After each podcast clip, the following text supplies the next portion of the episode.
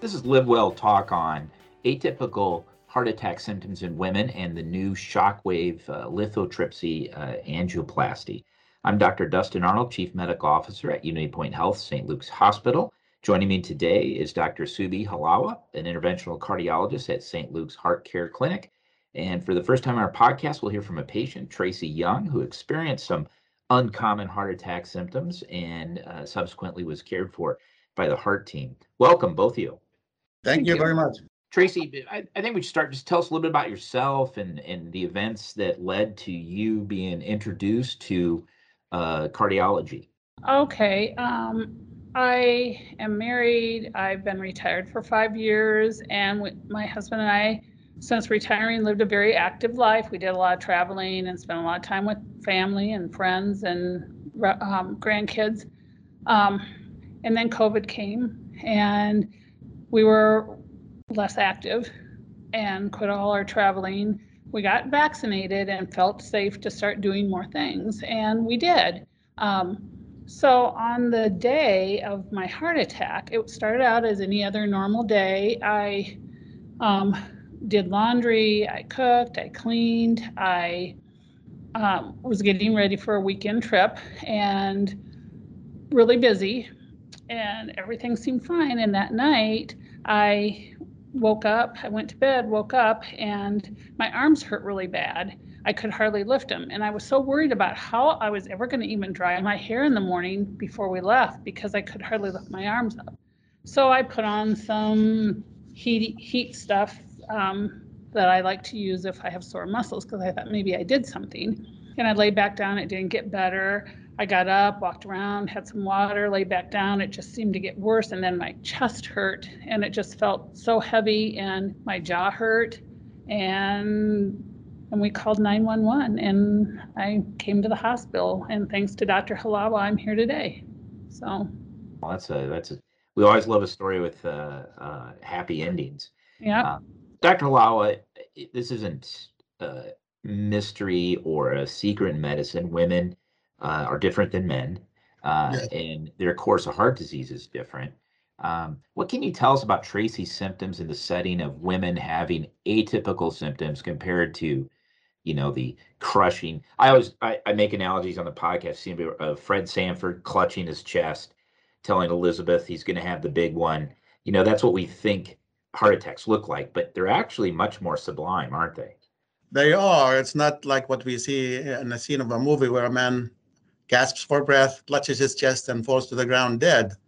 Uh, it's not actually as dramatic as this, and it's not mostly men. Women also can get heart attacks, and their symptoms can be a little bit different than men. You know, the typical symptom for a heart attack uh, in a man or a woman, most of most of men and women complain of either discomfort in the chest, heaviness, tightness, squeezing sensation, or chest pain that lasts for more than a few minutes and or comes and goes it becomes more classic if somebody tells you I'm having an elephant sitting on my chest and both arms, one arm or both arms hurt. That gives it more specificity that is probably heart related. But the pain, if it spreads to the arm, to the jaw, to the back, to the neck, that you know makes it makes us more suspicious it's heart related. People can also come in with shortness of breath without chest pain. They can come in with nausea, uh, cold sweat, feeling tired and fatigued. Uh, while men and women have these symptoms, women are more likely to present with atypical symptoms. They can come in with, as she said, with some arm pain without chest pain at all. They can come in with jaw pain without chest pain. They can feel more short of breath. They can feel lightheaded, dizzy, fatigued, tired, cannot do stuff. And it's like she has run a marathon, short of breath, without really doing any physical activity.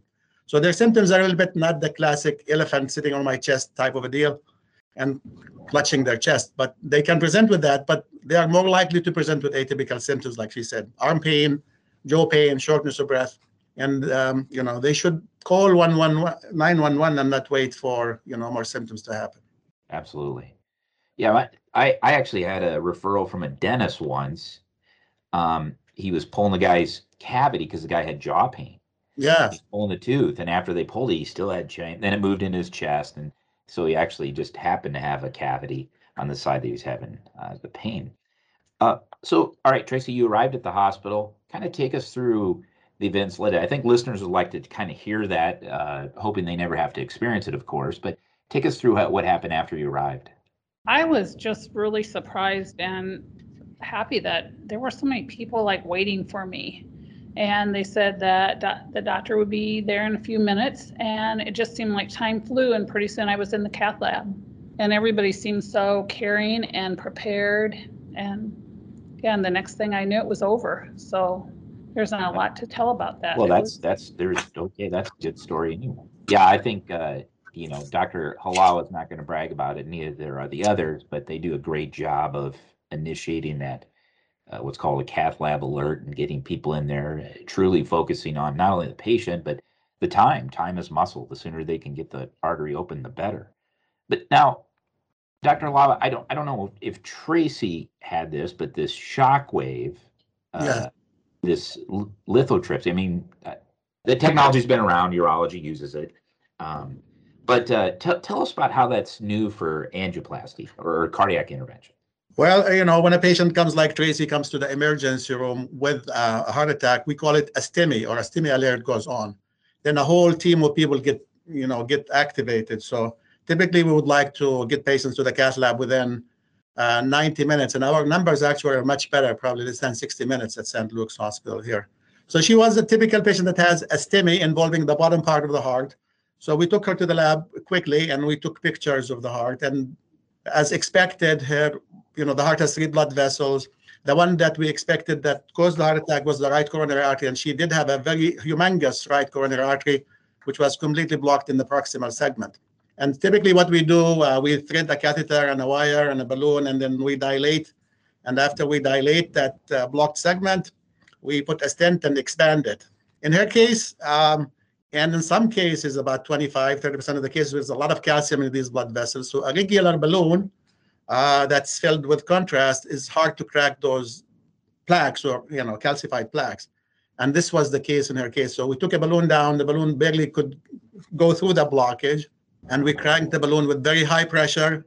And uh, still the blockage would not budge. It's like a dog boning thing on there. We used a larger balloon and a cutting balloon and still we could not budge that blockage. So now with this new technology that came out last February, it has been approved by the FDA. It's been around in Europe more than that. And again, it's based on um, the technology from the kidney stone era. Um, so it is um, uh, lithotripsy uh, emitters that are actually miniaturized in a, inside the balloon itself. So we took that catheter in and we placed it where the blockage is. And then we push a button that generates lithotripsy sonic high pressure waves. Those high pressure waves can create microfractures in the calcium that's preventing the balloons from expanding. And in her case, it was like magic. We put the balloon in, it magically expanded that area that would not expand, was like a dog bone. And that then made the procedure very easy from then on. We facilitated our angioplasty. We could deliver a stent, we could expand that stent optimally, and we achieved a great result for her. Subi, is there less risk of dissection with this te- technology? We have different technologies that have been around since the 1990s for dealing with calcium. You know, um, those cases actually are more complex than regular cases, and we typically like to plan those cases before we intervene. But in an acute situation, those other devices, one of them is called rotablator device, and the other one is called uh, Diamondback, or uh, it's they are both like diamonds that spin very quickly and shave the calcium off. Those cases are very cumbersome to use, and they are associated with more complications Okay. perforating a blood vessel, creating tiny, you know, emboli that go downstream and may block the blood vessel completely, and the flow will not be uh, good. This device is actually simple, reliable, and it is universal. So it is a basic technology that every interventionist use, and it can be used very safely, safely and effectively during an acute MI, where we cannot use these other devices in the middle of the night for logistical reasons, and also because if there is a clot, we cannot use them at all. So this device actually made it simplified a lot of our cases at night. And if you're faced with a complex case with calcium, this made it look very easy. It's a game-changing device, actually, and I think it's it's here to stay. And you can still use the radial artery, the wrist approach with this device? We are, we can use it from, yes, we can use it from the wrist approach, and um, we typically go through the radial artery, and, you know, a couple of us here in town are also using the snuff box. We can use even a tinier blood vessels to go to the heart and uh, use this device. Like a regular balloon. It's connected to a generator that generates energy, uh, about three kilovolts of energy, and uh, that emits electricity and goes to these electric, I mean, to the uh, lithotripsy emitters, and it creates a bubble in that balloon. Those bubbles expand very rapidly, so they generate sonic pressure waves, and then they collapse quickly. So those pressure waves, there's two emitters inside. Those will create microfractures in the calcium in the blood vessel, and then once we, you know, fracture the calcium, the area will expand nicely. That's one. That's really cool. Tracy, I, I always like to ask patients this when they have situations like you. Um, you, how soon could you tell you felt better? Oh, pretty much right away. Yeah. I think in the E or the ICU room, I felt like I could be good enough to go home. Yeah, that's so you know, cool. it just felt so much better. Yeah, so that was very fast. I, but they made me stay longer. I put a pacemaker in a patient once, and he was, you know, he couldn't see what I was doing, and Dr. Halawa knows how this these happen, and he goes, "Oh, you're done." And I said, "Well, how do you know I'm done?" He said, "Because my nose isn't cold anymore." You know, that was the first thing he felt when his heart started pumping. So it's really cool. I always loved asking that. Tracy, now in the olden days, they would somebody had a heart attack, you know, they'd put him bed rest for 30 days, and then they would be a cardiac cripple, and and uh, we've seen you know references to that and in the media, movies, etc. But you just prior to the podcast was doing cardiac rehab. Tell us what that is. I mean, this is you know we're exercising post heart attack, which you know people think it's so important. Uh, but but tell us what what you're doing and how that's going. Um, I'm doing very well at it, and I just love it. It's given me so much confidence, and I feel um, like I can exercise and uh, push myself. But so I come three days a week um, to cardiac rehab here at St. Luke's, and they we they put you on a heart rate monitor and um, you do some warm up exercises. They're always taking your blood pressure. They take that really often. Um, you do warm up exercises, and then I walk a track here for 15 minutes, and then I um, get on a machine called a NuStep and do that for 15 minutes. Do a cool down rest um, exercise regimen and relax a little bit. They take my blood pressure again, and I'm on my way. But I really work out and I work up a sweat. It's well, I've gotten better. I've pushed myself more and more. So, yeah. Keep up the good work. We're proud of you. Thank you. Well, Trace, I'm going to come back to Dr. Lau about heart health and prevention, but I want from you what advice could you give other patients about heart disease from based on your experience? If you could tell them one thing, what would it be? Hmm. Well, listen to your body. If you have any signs of anything happening, contact your doctor. Great advice. Great advice. What I would do. Yeah. I, sometimes patients say, "Well, I didn't want to bother anyone." No, it's more of a bother when you show up later with a lot more. Yeah. You know, we'd prefer you come sooner. Uh, Dr. Lau, what what could you tell our listeners from a medical side, from the physician side, about heart disease and what to uh, what to do as far as prevention? I want to echo what uh, Tracy has said about listen to your body. So again, women can present like men with typical symptoms of chest pain or pressure in the chest, but oftentimes they are more likely to present with atypical symptoms, arm pain, shortness of breath, lightheadedness, dizziness, uh, fatigue. So if these symptoms are new to them and, and sudden onset, they should consider really contacting an emergency room for evaluation. Um, well, Tracy's doing has done great after the heart attack. She required another stent in another vessel to the front wall, uh, the LAD, and uh, she is participating in cardiac rehab. So what I tell patients about heart disease again is prevention is you really have to live a, live a, a healthy lifestyle.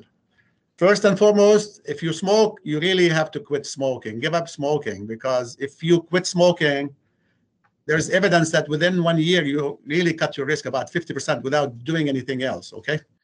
And then, you know, follow an exercise program. If you can, if you have the time to walk at least 30 minutes a day or at least five days a week, that will be great. And then as far as diet, you know, um, I have, I always advise my patients in the clinic to avoid three deadly foods. I call them the three whites, the sugar, the flour, and the salt.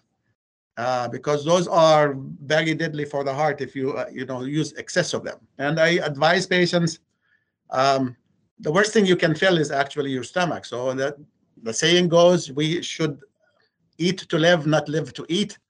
And then we should probably, uh, when we eat, we should eat one third for food, one third for fluid or water for drink, and we should leave one third for our breathing because that's uh, you know then you are not filling up your stomach with a lot of food.